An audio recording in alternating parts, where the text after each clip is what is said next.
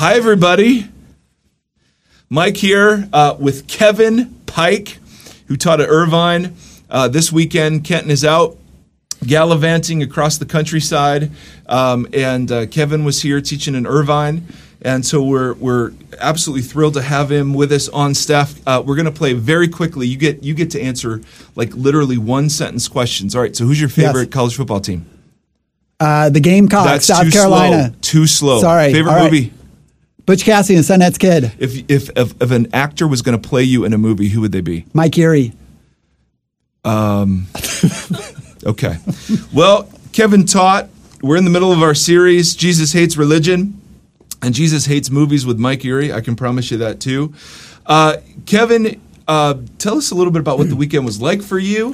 What, were there things that, um, as you look back, that you would have loved to have spent more time on? You know, after you, after you, you preach, we always have the kind of the Monday morning quarterback uh, blues. Sometimes when we look back and say, "I wish I would have done that. Wish I would have done any of that for you this well, past weekend." you know, there's always things that you would probably put in if you had unlimited time. Um, you know, the thing I guess that sort of comes across to me when you're talking about being exclusive and that there's sins of omission and sins of commission, they say. And so usually the sins of omission are the harder ones to see, and that's usually exclusivity. It's not it's not so much that we're ugly to people that are on the outside or that we intentionally push them out.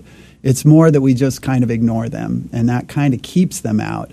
Uh, but Jesus is pretty clear that that's a real problem. That's not just a minor deal. And even though we might call that a sin of omission and something, you know, I'm not intentionally pushing somebody away, that that's still a real important thing that we need to actually be aggressive in reaching out. So when people say um, Jesus, or more specifically Christianity, is exclusive as a religion, how do you answer that?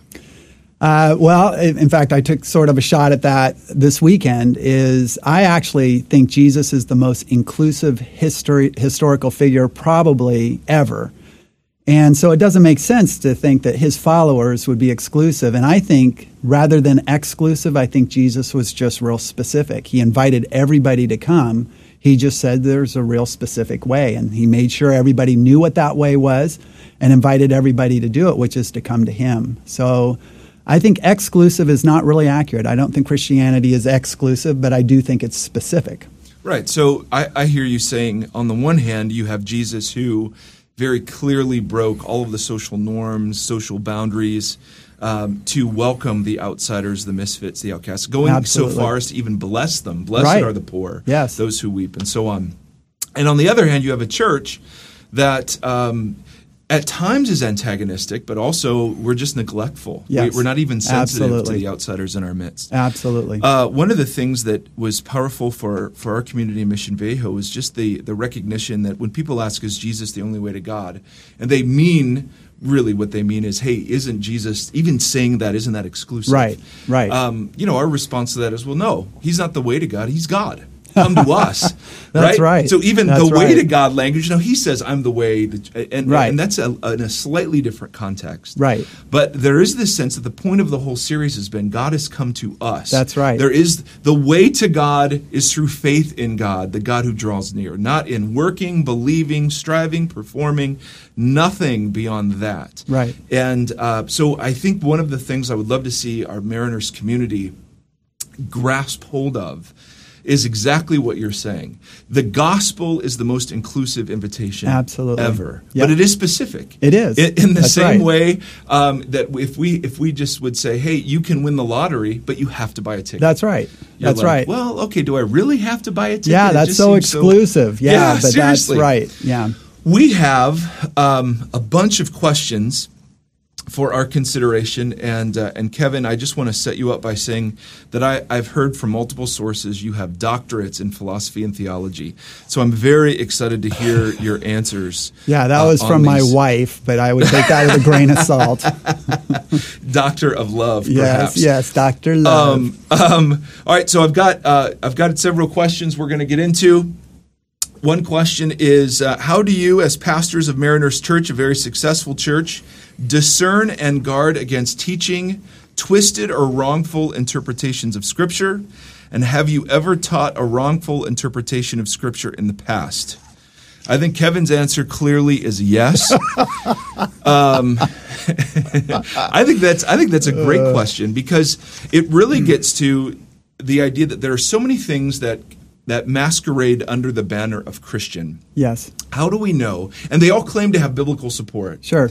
How in the world do you know what should speak with an authority that is given by the scriptures and what is really just a harmful interpretation? When, when people wrestle with these sorts of questions, um, you know, there, there are a bunch of different ways to answer. There's a two hour answer we could give about how it is you, you learn to study the scriptures in Right. context Right. and you hold against your interpretations against church history and the, the, the evangelical communities, traditions, even among us, and you're running them by uh, other people in the office and other teachers that are contemporary Sure. and commentaries. Sure. Uh, but the short answer Right. for us is that that we want ultimately and forever the scripture to drive the con- the conversation, and there are two ways that that can happen. One way is we are fans of exegesis, not eisegesis. Right.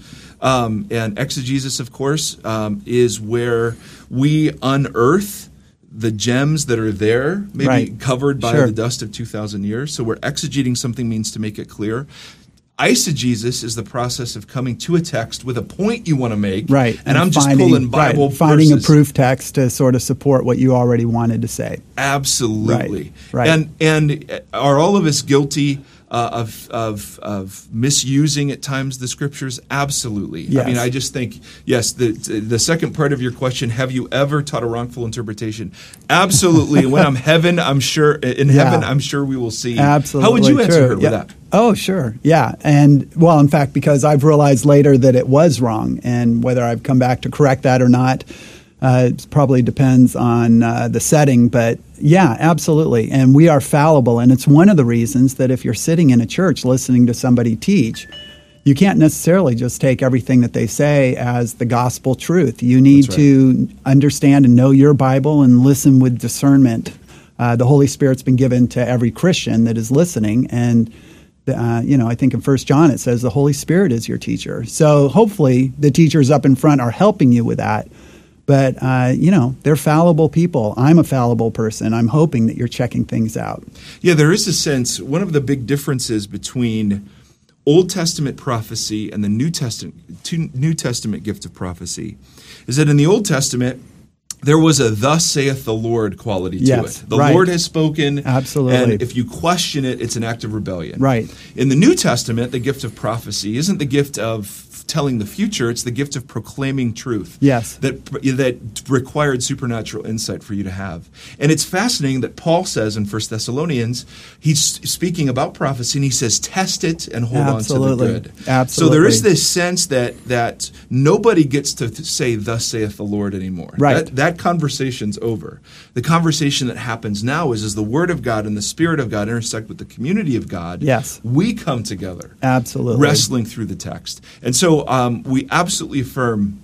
On the one hand, the Bible is so clear that anyone can read it and benefit, and on the other hand, you can study it the rest of your life and never come to the, the to the deepest parts of it. And so we do need teachers, but you also need to read Right. it yourself and test Right. everything. Well, and I think, you know, sort of this idea that there's the magic way of doing something or the magic person that makes everything clear. Uh, that's just not the case. And it's much more dynamic and it's meant to be done in community. And it's as you wrestle through things and think about them and pray about them and talk to other people and interact with them in your life that God reveals more and more his truth. I think that's really key. I I, I sense uh, in myself and I sense in the American church uh, a dynamic of individualistic, atomized reading of the Bible that has really been harmful to us. And what I mean by that is when you look at the scriptures and you take a, a passage like "Put on the whole armor of God." Yes. I I go to the Christian toy store and you see the armor that you know the pieces of armor that we're all supposed to be.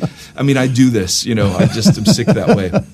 But but you the idea is, hey, these are all pieces of armor that I'm supposed to wear individually, and then uh, of course you learn later down the road that. Um, that command was given to a church. Church, sure. So you're not, you can't carry the whole armor by That's right. yourself. The That's assumption right. was no, no, no, the whole church community is around you. Yes. So we in America, in our quest to uh, have everyone, you know, make sure everybody's getting their Bible time, today. Hallelujah for that. But the danger in it is that I'm just off by myself reading Right. and kind of saying, what does this passage mean to me? And we're missing the communal, colossally communal Absolutely. aspects. These were written to churches, meant to be read out loud, Sure. and applied together. Right, and the whole the gifts of the whole body coming together to discern what is God telling us to do and how do we carry it out. We can't do it by ourselves. yeah. Yeah. All right, another question. These are great, by the way. Thanks for sending them in. If you get an error message, um, keep sending them in anyway, because sometimes they'll get through. Uh, another question. I was always taught that you had to be baptized to go to heaven. That would go against the must do list to be saved. I don't believe that you must be baptized, but I was raised in a home where religion was a burden. My parents still question my salvation since I now go to church on Sunday and not Saturday and the Sabbath, God stated holy day. Um, Kevin, what would you start the conversation for us on that? What would you What would you tell to this person? Well, I, I guess first off is baptism. I think the scripture pretty clearly teaches is not part of the salvation process in that you must be baptized to be saved. It's an important part after you're saved, uh, really as a sign and an act of obedience to do that. But, you know, I, I think Paul sort of bends over backwards in the New Testament to say, listen, what saves somebody is belief and a commitment to Jesus. That's what it's a relational concept. It's not a bunch of actions, it's not even any particular action. It is this idea of wedding yourself with Jesus in a true relationship. And then there would be activities that flow out of that that might be indications that you've made that commitment. But putting anything as sort of the litmus test of, you know, you must be baptized, you must go to church, you must go to church on a certain day.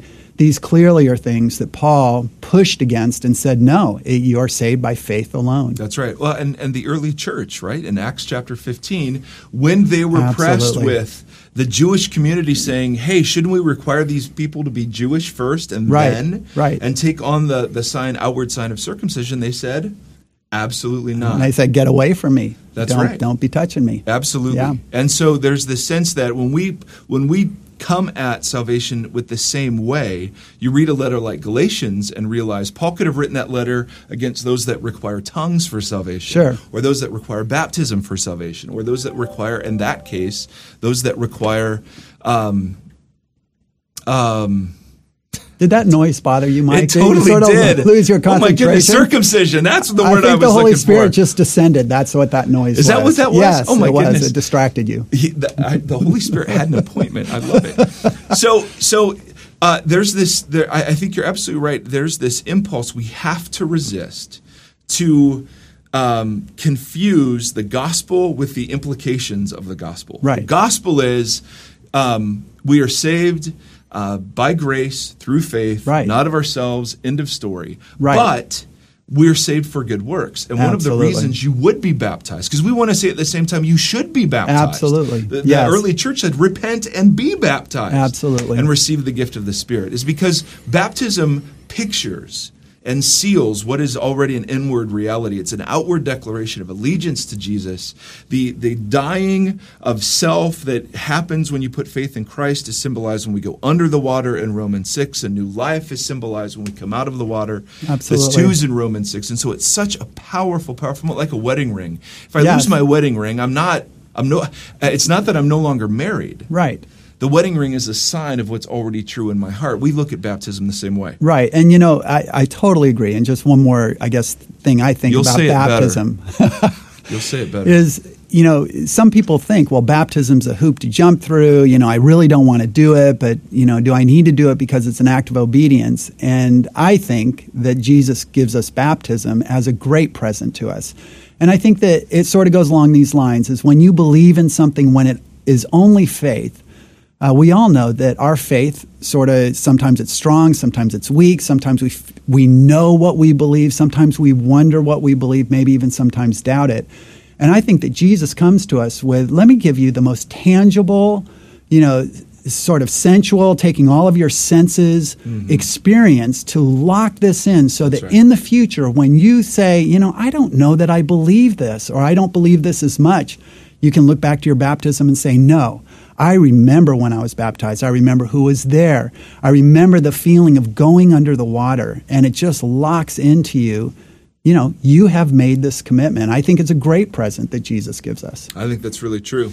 And on that note, we will bless you um, by saying, "Have a good day." No, go in God's grace. That's what God's we grace? must say. Yes, that, have it's sort say? of important. Yeah. Oh my goodness. Okay, Yeah. go in God's grace, Mariners, and uh, we'll get our act together and see you next week.